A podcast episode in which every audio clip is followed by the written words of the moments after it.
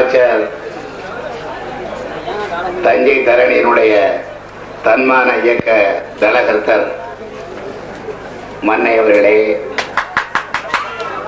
குடந்தை நகராட்சி மன்றத்தினுடைய தலைவர் அன்புக்குரிய குமாரசாமி அவர்களே,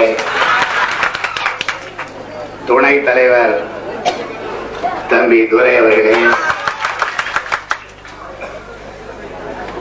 தம்பி பத்மநாபன் அவர்களே, குடந்தை ஊராட்சி ஒன்றிய பெருந்தலைவர் தம்பி கல்யாணம் அவர்களே, இந்த மருத்துவமனையினுடைய உரிமையாளர் அன்புக்குரிய டாக்டர் நாகராஜன் அவர்களே, தாய்மார்களே, பெரியோர்களே, என் உயிரினும் மேலான அன்பு, இன்று இந்த விழா நம்முடைய தம்பி கோசிமணி அவர்களுடைய தலைமையிலும் மன்னை அவர்களுடைய முன்னிலையிலும் நடைபெறுவதாக அழைப்பிதழிலே பொறிக்கப்பட்டிருந்தாலும் கூட தம்பி கோசிமணி அவர்களை அருப்புக்கோட்டை தொகுதியிலே தேர்தல் புண்ணியாற்றுகின்ற அந்த கடமைக்காக அங்கேயே இருக்க சொல்லிவிட்டு, குழந்தைக்கு நீ போவது முக்கியமா அல்லது நான் போவது முக்கியமா என்று அவரையே கேட்டு, நீங்களே செல்லுங்கள் என்று சொன்ன பிறகு நான் இந்த விழாவிலே கலந்து கொண்டு உங்களை எல்லாம் சந்திக்கிற நல்ல வாய்ப்பினை பெற்றிருக்கிறேன். இங்கே உரையாற்றிய செல்வி அருள்மொழி, டாக்டர் நாகராஜன் அவர்கள் இலங்கையிலே மருத்துவத்துறையில்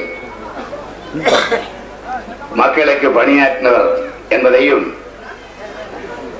அங்கு ஏற்பட்ட கொடுமைகளின் காரணமாக நான்கைந்து ஆண்டுகளுக்கு முன்பு தமிழகத்திற்கு வந்து இன்று குடந்தை மாநகரத்திலே இந்த பணியை மீண்டும் தொடர்கிறார் என்பதையும் எடுத்து சொன்ன பொழுது, கடந்த ஒரு நான்கைந்து நாட்களாகவே நான்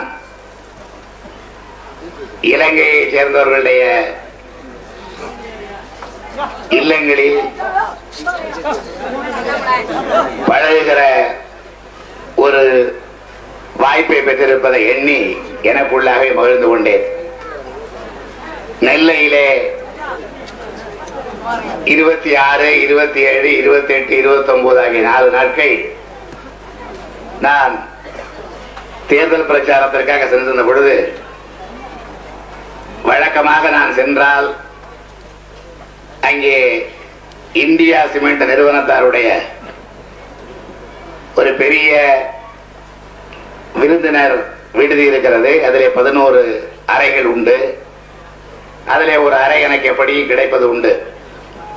ஆனால் அந்த இந்தியா சிமெண்ட் நிறுவனத்தார் நான் செல்லும் பொழுதெல்லாம் எனக்கு அங்கே தங்குவதற்கு இடம் அளிக்கிறார் என்பதற்காக இந்த முறை அந்த பதினோரு அறைகளையும் நெல்லை மாவட்ட ஆட்சித்தலைவரே தன்னகப்படுத்தி கொண்டு, நான் வந்தால் இடம் தரக்கூடாது என்று அங்கே மறுத்துவிட்டார்கள்.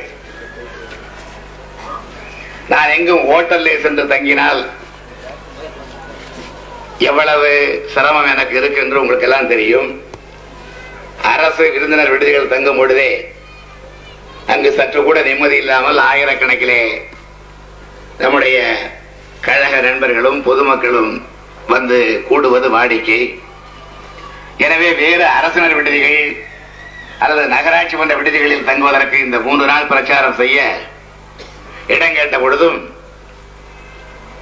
என் பெயரால் இடம் கேட்ட பொழுதும், எனக்காக நாடாளுமன்ற உறுப்பினர்கள் மனு செய்து விண்ணப்பித்து இடம் கேட்ட பொழுதும் இல்லை என்றே பதில் வந்துவிட்டது.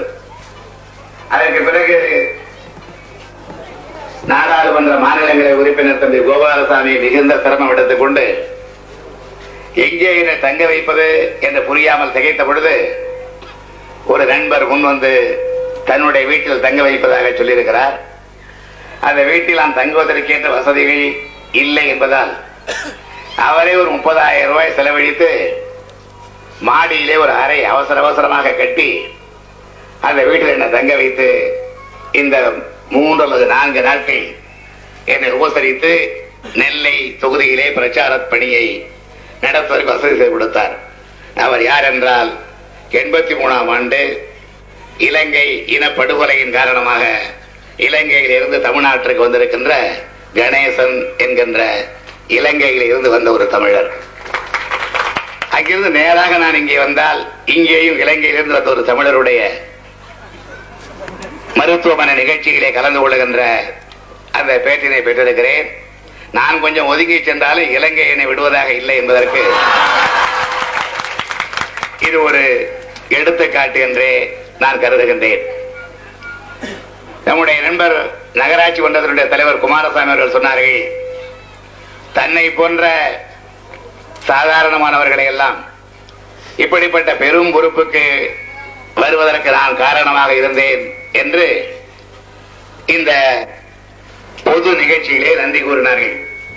அவர்கள் வெற்றி பெற்ற பிறகு இந்த ஊருக்கு வந்து ஒரு பாராட்டு விழாவிலோ அல்லது அவர் எனக்கு நன்றி தெரிவிக்கிற விழாவிலோ கலந்து கொள்ள இயலாத காரணத்தாலும் இன்று மாலையிலே அதற்கென இருந்த கூட்டம் ஒத்திவைக்கப்பட்டுவிட்ட காரணத்தாலும் இந்த விழாவை பயன்படுத்தி கொண்டு எனக்கு நன்றி கூறினார்.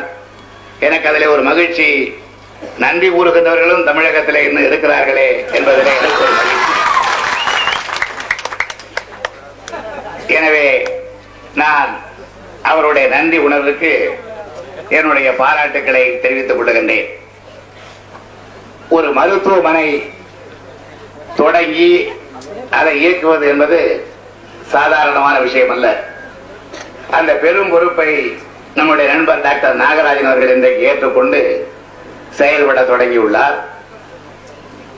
இந்த விழாவிலே உரையாற்றிய தம்பி பத்மநாபன் பேசும் பொழுது என்னுடைய கைராசி இந்த மருத்துவமனை நன்றாக வளரும் என்றெல்லாம் சொன்னார். கைராசி என்கின்ற அந்த சொல்லில் எனக்கு நம்பிக்கை கிடையாது. நான் பெரியார் அண்ணா வழியிலே வந்தவன் என்ற காரணத்தினால் மற்றவர்களுக்கு என்று சில கொள்கைகள் இருந்தாலும் அதை என் கொள்கையை திணிக்க நான் விரும்பாவிட்டாலும் கூட என் கொள்கையிலே தலையிட யாருக்கும் உரிமை கிடையாது என்பதில் நான் அழுத்த நிறுத்தமாக இருப்பவன். இந்த கைராசி என்பது உள்ளபடியே நீங்கள் நம்புவதை போல இருந்தால் அது மருத்துவமனைகளுக்கு பொருந்தாது, பொருந்தக்கூடாது.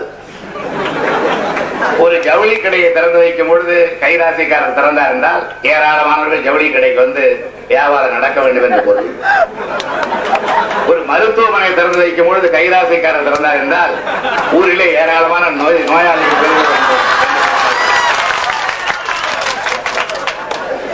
ஆனால் இந்த மருத்துவமனை நல்ல பெயர் எடுக்க வேண்டும் என்று சொல்வதற்கு காரணம் நிறைய நோயாளிகள் வர வேண்டும் என்ற பொருளிலே அல்ல, வருகிற நோயாளிகளுக்கெல்லாம் நோய் தீர வேண்டும் என்கின்ற அந்த பொருளிலேதான் இந்த மருத்துவமனை சிறப்பும் பெருமையும் எய்திட வேண்டும் என்று நான் எடுத்துக்காட்ட விரும்புகின்றேன். இன்றைக்கு மருத்துவத்துறையிலே நவீன வசதிகள் பல்கி பெருகி இருக்கின்றன. வெளிநாடுகளிலே உள்ள மருத்துவர்களை விட இந்தியாவிலே அதிலும் தமிழகத்தில் உள்ள மருத்துவர்கள் தலை சிறந்தவர்களாக இருக்கிறார்கள். வெளிநாட்டு மருத்துவர்கள் இன்றைக்கு புகழ் எழுதுவதற்கு காரணம் அவர்களுடைய மருத்துவ திறமையை விட அவர்களுக்கு கிடைக்கின்ற நவீன யுக்தி மிகுந்த சாதனங்கள். அப்படிப்பட்ட சாதனங்கள் அவர்களுக்கு கிடைக்கின்ற காரணத்தினாலேதான் இன்றைக்கு வெளிநாட்டு மருத்துவமனைகள் ஓங்கு புகழ் எழுதிடவும் இங்கே உள்ள முக்கியமானவர்களுக்கு ஒரு நோய் என்றால் கூட வெளிநாட்டுக்கு சென்று சிகிச்சை பெற முடிகிறது என்பதற்கெல்லாம் காரணம் இங்கிருக்கின்ற வசதிகளை விட அதிக வசதிகள், நுட்பமான வசதிகள் எல்லாம் வெளிநாடுகளில் நிரம்ப கிடைக்கின்றன. ஆனால் நாம் டாக்டர்களை நம்புகிறோம். ஒரு நோயாளி டாக்டரை நம்பித்தான் தீர வேண்டும். ஆனால் சில டாக்டர்கள் கடவுளை நம்புகிறார்கள். எனக்கு அதிலே மாறுபட்ட கருத்தில்லை. ஆனால் ஒன்றை நான் சொல்ல விரும்புகிறேன், நான் டாக்டரை நம்பி செல்கிற நேரத்தில் அவர்கள் தங்களுடைய மருந்தின் மூலம் சிகிச்சையின் மூலம் குணமாக்க வேண்டும். அவர்கள் பல டாக்டர்களை பார்க்கிறேன், ஏதோ நான் சிகிச்சை செய்கிறேன், பிறகு ஆண்டவர் விட்ட வழி என்று டாக்டர்களே சொல்லுகிறார்கள் என்றால் அவர்கள் உள்ளபடியே இந்த ஆண்டவர் மீது நம்பிக்கையோடு சொல்லுகிறார்களா என்றால் அங்கேதான் அவர்கள் கெட்டிக்காரர்கள் என்பது எனக்கு புலப்படுகிறது. ஒருவேளை அவர்களுடைய சிகிச்சை பலனளிக்காமல் போய்விட்டால் நான் என்ன செய்வது, ஆண்டவன் அப்படி ஆக்கிவிட்டான் என்று ஆண்டவன் மீது பழியை போடுவதற்காக டாக்டர்கள் சில நேரங்களில் ஆண்டவனை எடுக்கிறார்கள், எல்லாம் வேறல்ல. எனவே தன் நம்பிக்கையோடு தன்னுடைய சிகிச்சையினால் இந்த நோயை குணப்படுத்த முடியும் என்கின்ற அந்த மன வலிவோடு டாக்டர்கள் பணியாற்றிட வேண்டும். அப்படிப்பட்ட திறமையும் நம்பிக்கையும் வலிவும் கொண்ட டாக்டர் நாகராஜன் என்பதற்கு அவருடைய குடும்ப பாரம்பரியமே பாரம்பரியமே நமக்கு ஒரு எடுத்துக்காட்டாக விளங்குகிறது. மயிலாடுதுறையிலே எஸ் ஆர் குடும்பம் என்கின்ற அந்த குடும்ப பகுத்தறிவாளர் குடும்பமாக, தன்மான இயக்க குடும்பமாக இருந்து அதனுடைய வழி தோன்றலாக வந்திருப்பவர் நம்முடைய நாகராஜன் அவர்கள். மன்னை அவர்கள் தன்னுடைய தலைமை உரையிலே குறிப்பிட்டதை போல இந்த இயக்கத்திற்கென்று தங்களை அர்ப்பணித்துக் கொண்ட ஒரு குடும்பத்தினுடைய குல கொழுந்தாக விளங்குகின்ற நாகராஜன் அவர்களை நான் வாழ்த்துகின்றேன். ஒன்றை நான் இரண்டொரு கூட்டங்களிலே கூட சொல்லியிருக்கிறேன். தம்பி பத்மநாபன் இங்கு பேசும்பொழுது கூட என்னை தெய்வம், இதய தெய்வம் என்றெல்லாம் குறிப்பிட்டார். நான் மீண்டும் மீண்டும் சொல்லுகிறேன், தயவு செய்து என்னை தெய்வம் என்று சொல்லி தெய்வத்தை இழிவுபடுத்தாதீர்கள், என்னையும் கேலி செய்யாதீர்கள். ஏனென்றால் நான் தெய்வம் என்றால் இப்பொழுது கூட நான் ஐந்தாறு நாள் தேர்தல் பிரச்சாரத்தில் ஈடுபட்டு விட்டு உடம்பு வலியோடு தான் நின்று கொண்டிருக்கிறேன். தெய்வத்திற்கு உடம்பு வலி வருமா? தெய்வத்திற்கு தலைவலி, கால்வலி, கண்வலி இதெல்லாம் வருமா?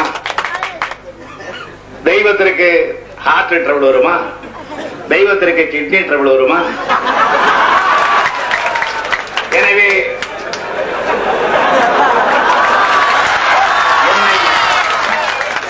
என்னை தெய்வம் என்று சொல்லி தெய்வத்தை இழிவுபடுத்தாதீர்கள். அதே போல என்னையும் கேலி பேசாதீர்கள், தெய்வம் பேசாது, நான் பேசுகிறேன். எனவே நம்முடைய நண்பர்கள் கழக உடம்பரப்புகள் இதய தெய்வம் தெய்வம் என்றெல்லாம் என்னை அழைப்பதை விட்டுவிட வேண்டும். உங்களுடைய அன்பை, பாசத்தை வேறு விதத்தில் பொழிந்தால் போதுமானது. என்னை தெய்வமாக்கி விடாதீர்கள். ஏனென்றால் நாம் தெய்வத்தை ஏற்றுக்கொள்கிறோமா இல்லையா, தெய்வம் நம்ம ஏற்றுக்கொள்ளுகின்ற அளவுக்கு நாம் நடந்து கொள்ள வேண்டும். அதுதான் உண்மைக்கு, மனச்சாட்சிக்கு ஏற்ற முறையிலே நம்முடைய வாழ்க்கையை அமைத்துக் கொள்ள வேண்டும். அப்படிப்பட்ட வாழ்க்கையை அமைத்துக் கொண்டிருக்கின்ற ஒரு குடும்பத்தினுடைய அன்புக்குரிய உடன்பிறப்பு டாக்டர் நாகராஜன் அவர்கள் தொடங்கி இருக்கின்ற இந்த மருத்துவமனை நல்ல பெயரோடும் கீர்த்தியோடும், இங்கு சென்றால் நோய் தீர்கிறது என்கின்ற புகழோடும் வளர்ந்தோங்க வேண்டும் என்று என்னுடைய விளைவினை தெரிவித்து வாழ்த்துக்களை வழங்கி இந்த அளவோடு என்னுடைய உரையை நிறைவு செய்து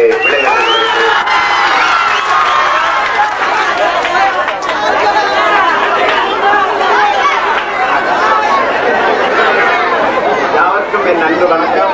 இங்கே வந்து இந்த கூட்டத்தில் குறிப்பிட்ட வாழ்த்து கட்டணத்தில் எனக்கு எல்லா விதமான உதவி எல்லோருக்கும் எனது மனமார்ந்த நன்றியை தெரிவித்துக் கொள்கிறேன். வணக்கம்.